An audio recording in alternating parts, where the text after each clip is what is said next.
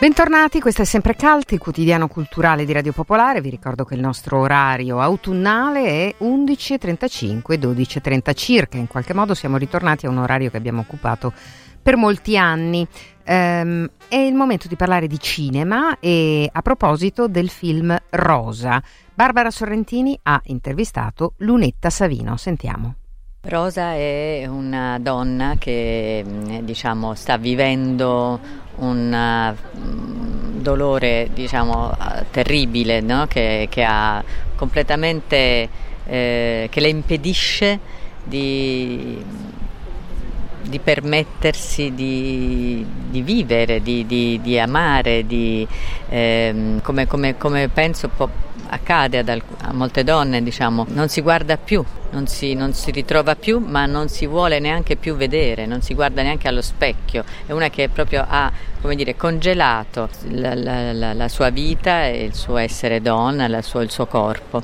E vive mh, andando al cimitero a trovare la tomba della figlia, anzi si sta costruendo una, una, all'interno della cappella una tomba vicino a quella della figlia che è morta. Quindi noi la troviamo, cioè il film inizia in questo modo, con questo mh, marito e moglie separati in casa che non, insomma, in questa casa prigione, insomma, che non riesce più a, a, a godere della vita, dell'amore che, che sicuramente c'è stato. No? E, e, quindi, come dire, è, ehm, è, un inizio forte, doloroso, eh, ma eh, la cosa bella è che proprio attraverso la figlia e attraverso la scoperta in un cassetto, come io dico, come le, le briciole di pollicino lasciate sulla strada, strada, sembra quasi che, che Maya, la figlia morta, abbia lasciato questo oggetto, questo strano, strano oggetto nel cassetto per permettere alla madre di tornare a vivere. L'oggetto è un sex toys coloratissimo che eh, rivela a Rosa un mondo nascosto della figlia. Attraverso questo, appunto, queste briciole di pollicino arriva a scoprire eh, il posto da dove proviene questo oggetto che è il, la, la, il salone della parrucchiera Lena parrucchiera Lena che insomma è, è, stata molto amica della figlia, forse c'è stata anche una relazione fra loro, questo non è raccontato più di tanto, tutto il film è molto delicato rispetto proprio alle relazioni affettive e sessuali del, dei protagonisti. E, e, la cosa bella è che appunto attraverso l'incontro con questa donna, con, con Lena e con le altre donne che frequentano il salone, che appunto fanno questi incontri per sole donne tutti i giovedì, lei piano piano comincia a sciogliere questo congelamento, cioè comincia a proprio a permettersi finalmente di respirare di nuovo di, e, e, e, forse di scoprire per la prima volta anche eh, certe cose del, di sé. Infatti il tuo personaggio, insomma questo permette al tuo personaggio di avere proprio una trasformazione perché di fatto sono quasi due i tuoi personaggi, o meglio sono due caratteri diversi, due aspetti diversi. Come hai lavorato a questo? Eh sì, la difficoltà appunto era che eh, era proprio mh, mm, eh, riuscire a, a, a, mettere in scena questa trasformazione nel modo più eh, delicato e, e, naturale possibile. No? E se, se io penso che questa cosa si veda abbastanza, cioè il, il eh, il sorriso di, di, Rosa riappare un po' alla volta, cioè proprio, ci sono proprio dei, dei, come degli stadi di questa rinascita che io ho cercato di raccontare, ovviamente guidata benissimo da Katia Colia, per, per, per mettere in scena questa trasformazione effettivamente. Ed è appunto, è, sono proprio come dei gradini, degli step che via via eh, poi ci, ci, ci, ci mostrano una, una rosa trasformata, trasformata con pochi elementi, eh, perché abbiamo giocato sui colori, colori della, sul, sul, taglio dei capelli, perché poi io rimango struccata dall'inizio alla fine, giusto al matrimonio della figlia lei si mette un po' di rossetto, insomma, ma voglio dire, eh, ecco, questa, questa femminilità risco- eh, eh, sì, nasce da dentro, nasce proprio, dalla, proprio dal permettere alla, al proprio corpo di essere visibile, di non nascondersi. E questo per me era la sfida del film, proprio mettere insieme eh, il, il tema della, eh, della morte, della, della, del lutto del, e della rinascita attraverso la scoperta o la riscoperta del proprio corpo, della propria sessualità e quindi della propria necessità di amare e, e quindi anche il riavvicinamento al marito avviene grazie però all'incontro con altre donne, questa per me è la, la, la novità assoluta del film. Ti chiedo un'ultima cosa, prima in conferenza stampa avevi parlato di atto rivoluzionario facendo questo sì. film, è vero, sono d'accordo, ma eh, ce lo spieghi anche appunto? Penso che sia un atto rivoluzionario perché eh, parlare di sessualità femminile e, ehm, oggi, in questi termini, in questo modo, sia un atto rivoluzionario, no? proprio perché eh, in un mondo in cui si continua a parlare di quote rosa, di, eh, di, di concessioni che vengono fatte alle donne, eh, mettere una donna di 60 anni con questa storia questa al centro eh, di questa rinascita è un atto rivoluzionario di per sé, insomma, no?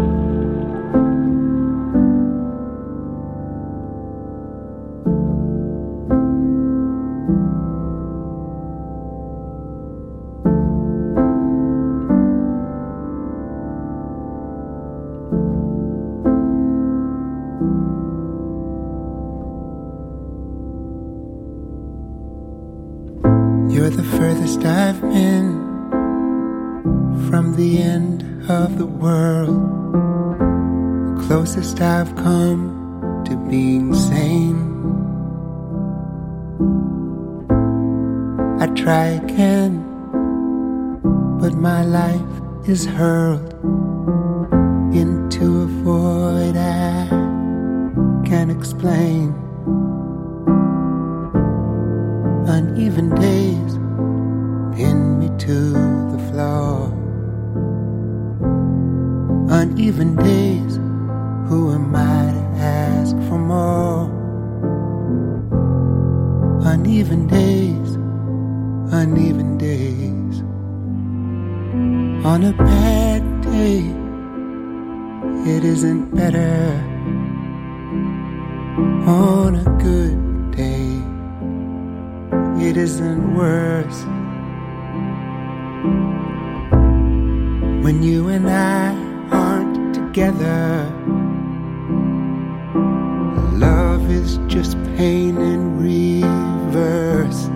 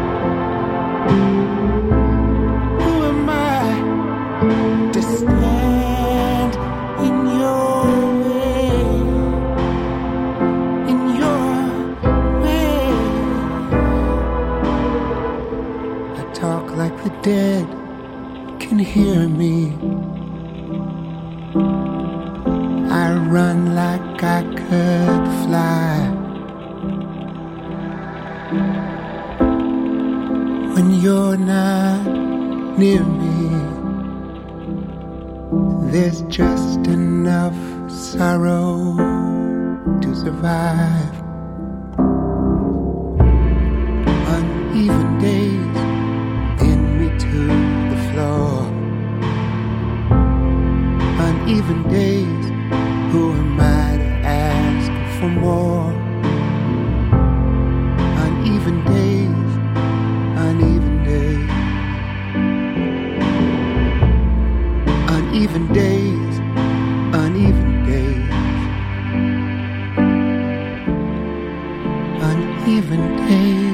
Corso a Torino fino al prossimo 6 ottobre il festival Play with Food. Si tratta dell'ottava edizione di una manifestazione molto particolare che ha deciso di mettere in relazione ehm, il cibo, la gastronomia, la grande cucina, ma non solo la grande cucina, con il teatro e la performance dal vivo in maniera ehm, originale con delle produzioni site specifiche, mh, ospitando anche molti degli spettacoli che su questo tema si concentrano. E allora eh, ne abbiamo parlato con uno dei suoi creatori, Davide Barbato, che è collegato con noi. I cuochi volanti hanno avuto l'idea di Play with Food, no? che eh, è proprio appunto un'idea che unisce la performance ma anche il cibo. In che modo? Una brevissima storia di Play with Food è proprio quella che lega ehm, l'attività dei cuochi volanti a, al teatro e al, al, cibo nello stesso tempo. È una un'attività di catering fondata una decina di anni fa ormai da me e Roberta ehm, che eh, avevamo in comune la doppia formazione di teatranti e di eh, cuochi per cui da lì era nata l'idea sì. di in qualche modo mettere insieme le due cose poi Play with Food è cresciuto uh, è diventato un, una realtà autonoma e adesso, ridendo e scherzando, è arrivato come festival all'ottava edizione, proprio mm. con lo scopo di mettere insieme teatro e cibo per ragionare di cibo attraverso il teatro e per nutrire il teatro con le mille ispirazioni, le mille tematiche che vengono fuori dal, dal cibo. Ecco, ehm, bisogna un po' mh, mm, spiegare, ehm, diciamo che la, il fatto che si mh, mm, condivida il cibo e si condivida uno spettacolo sono due elementi che so, ci sono molto chiari, no? eh, il convivio è un convivio di appunto esibizione dal vivo che richiede la compresenza no, di spettatori certo. e, e, performer e così eh, è anche il consumo del cibo insieme. Eh, però al di là di, questa, di, questo presupposto che ovviamente è, è, è molto sensato, so che voi avete nel tempo sviluppato e affinato la formula. Sì, l'abbiamo sviluppata creando soprattutto dei contesti um, che a, possano accogliere in modo sensato entrambe le, le discipline. Ormai cioè, io cerco di dire, equiparare quasi no, la, la, l'azione del, del, teatro con l'azione della cucina. E, um, uno dei formati eh, che abbiamo sviluppato per uh, dire, favorire questo connubio è quello delle underground dinner, ad esempio, che sono delle cene eh, performative, eh, non, non, soltanto teatrali, perché abbiamo accolto poi all'interno progetti di danza, progetti di videoarte, eh, progetti musicali, che però ehm, richiedano una vicinanza estrema tra il pubblico e il, uh, i performer e una unione delle due drammaturgie, no? della, della drammaturgia del, eh, del momento artistico e la drammaturgia della cena, quindi creando dei copioni e delle, dei testi eh, in cui il procedere della, del pasto va di pari passo col procedere della, della performance. Forse da, da, spiegare è più difficile. Però. No, no, no, facciamo eh, qualche esempio con gli spettacoli di questa stagione. Mm, per, sì, certo. per esempio il pranzo in silenzio. Il pranzo in silenzio nasce proprio da... Domenica 29, eh, al Giardino delle sì. Rose del Castello di Moncalieri. Esatto, il primo, è il primo evento in programma, tra l'altro è un, un, progetto a cui teniamo molto perché come Play with Food lo, lo abbiamo anche coprodotto e nasce da, da, un percorso che sta facendo Fabio Castello con Doriana Crema Raffaella Tomellini delle sillabe, eh, quindi la formazione è quella della danza, teatro fisico. E, loro hanno un progetto che eh, si chiama Solitudo che nasce da, anche la, dalla frequentazione della comunità monastica di Bose, mm. quindi da, anche da una consuetudine col tema È della, sempre in Piemonte, eh? Sempre in Piemonte, esattamente, bellissimo luogo mm.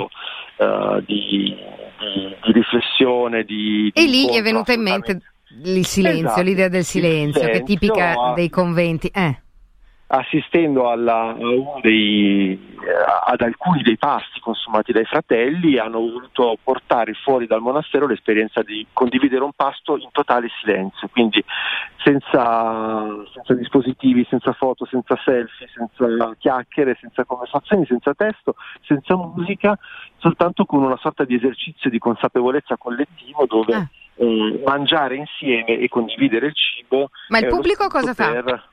Mangia.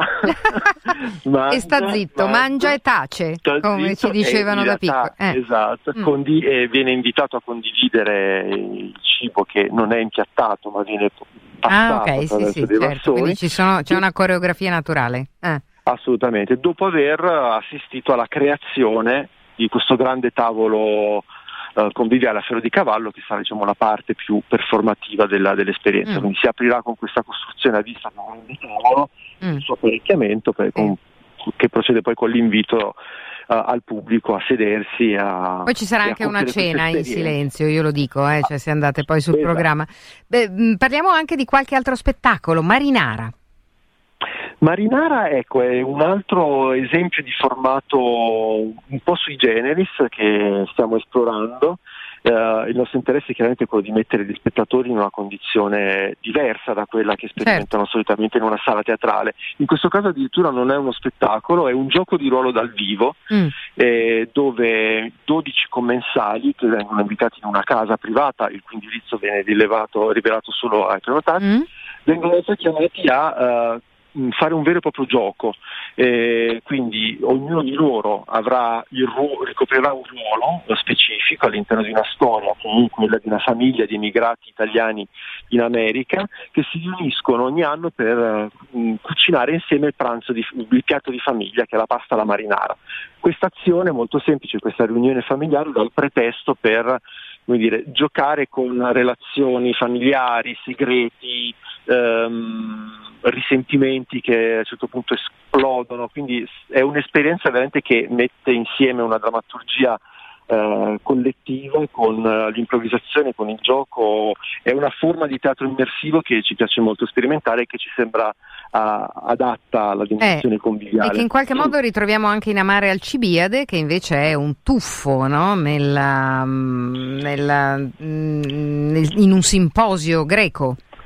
Esattamente, Mm, eh, a differenza dell'azione in silenzio dove il mandato è proprio quello di non proferire Sì. il verbo, invece qua siamo all'opposto perché in Amare Alcibiade i Mariveil, che sono un collettivo artistico di- che lavora in Trentino, ehm, eh, propone al pubblico proprio di intrattenere una conversazione filosofica e politica intessuta eh, su un menù, quindi un menù di cinque portate, ciascuno delle quali introduce dei temi che i due performer eh, inviteranno il pubblico, che è costituito da dieci commensali, a sviluppare per creare proprio una- mm, un momento di condivisione, di riflessione comune, di, di sviluppo di idee anche eh, folli e fantasiose sul, sul tema della politica, dell'attualità, del- di ciò che dovrebbe essere giusto nel, mon- nel nostro mondo, eccetera. C'è proprio un simposio filosofico alla greca, però in chiave contemporanea. Poi ci sono i pasticceri bellissimi, insomma, loro eh, sono, sono celebri, no? Pasticceri io e mio fratello Roberto che chiudono il programma. Sì, sono uno spettacolo bellissimo. Roberto Abbiati e Leonardo Capuano. Mm. Leonardo Capuano, uno spettacolo che gira ormai da, da tanti Sì. anni, che non è mai stato È venuto Torino, anche a Milano, Ci tenevamo, ci tenevamo a portarlo, è una sorta di, come dire, in- rilettura di- del Cyrano de Bergerac, però ambientato in una pasticceria, in un laboratorio dove questi due fratelli battibeccano, discutono, eh, vagheggiano appunto la- l'arrivo della loro eh, Rossana, però appunto a, a colpi di meringhe, pan di Spagna, Sì. cioccolati, eh, che poi naturalmente condividono col pubblico. Col Quindi uno spettacolo molto poetico, molto divertente, anche molto Mm. centrato ovviamente sul nostro tema. Ci sono molte altre cose in programma, noi vi rimandiamo a playwithfood.it, vi ricordiamo appunto che in diversi eh, luoghi eh, del Piemonte, ehm, a Torino prima di tutto, poi come avete sentito a Moncalieri anche ci si sposta a un certo punto, ehm, ci sono tutti questi appuntamenti che proseguono fino a domenica 6 ottobre. Ringrazio molto Davide Barbato e insomma mi raccomando non fate indigestione, mangiate anche per noi. Le- I menù sono molto equilibrati, eh, quindi, Immagino, no, cioè, infatti, cerchiamo- immagino, immagino. Potete rischiare. Va bene. Grazie davvero. A risentirci. davvero. A presto, a presto.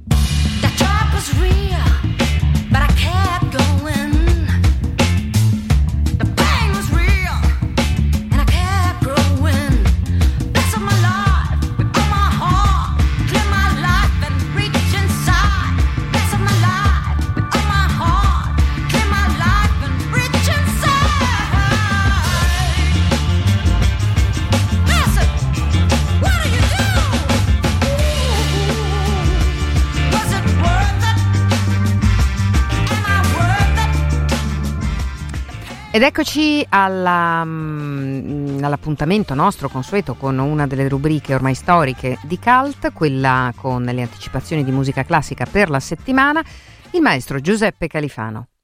Buongiorno Ira, buongiorno a tutti gli ascoltatori, ben ritrovati.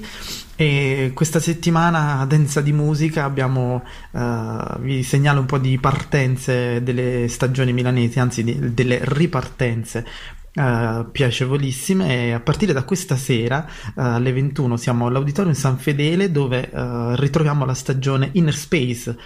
Sapete che da un po' di tempo l'auditorium è diventato la casa della musica elettronica eh, di livello assolutamente internazionale e a Milano appunto è diventato un po' eh, il luogo di ritrovo di tutti gli appassionati del genere elettronico.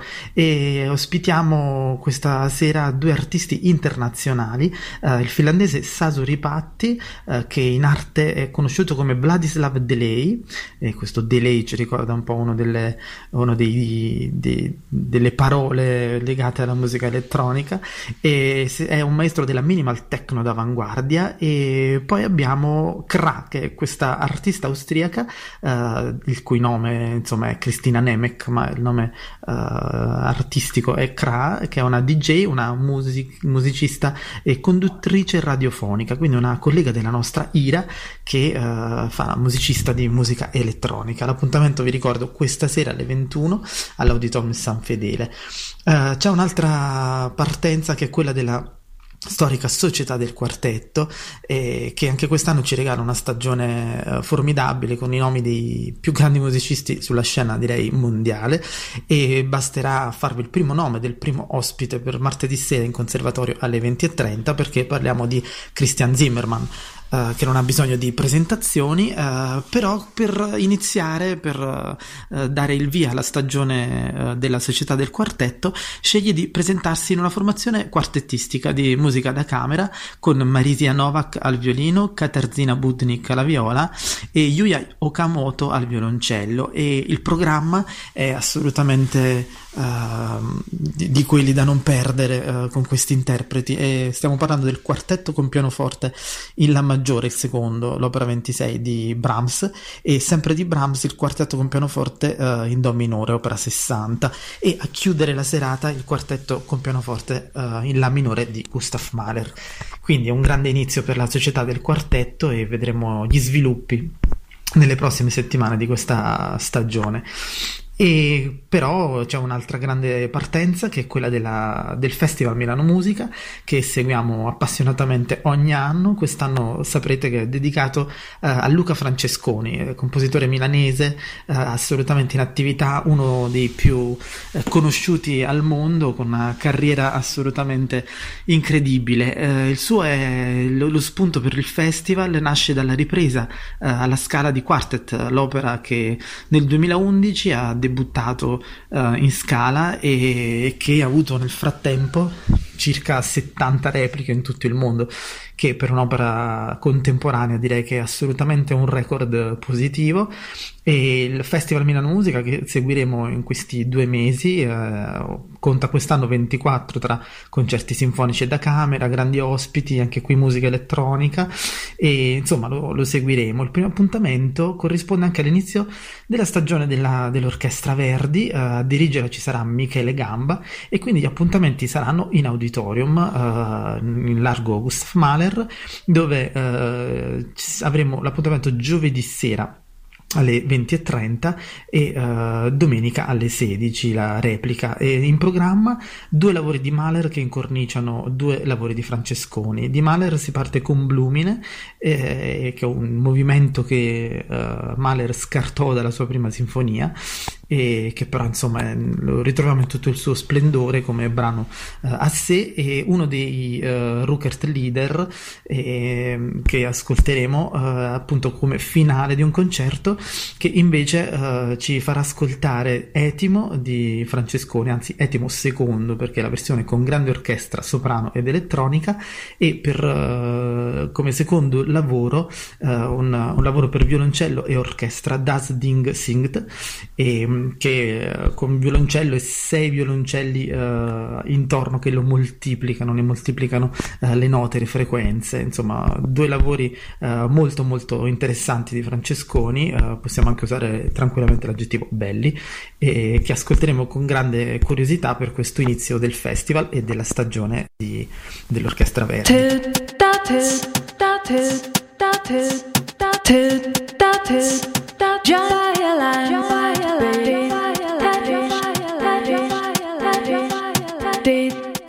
Cult finisce qui, vi dà appuntamento a domani alle 11.35 come di consueto pure sulla nostra pagina Facebook Cult Radio Popolare o ancora per riascoltarci sul sito di Radio Popolare radiopopolare.it sulla pagina a noi dedicata. Un saluto da Ira Rubini e a risentirci domani.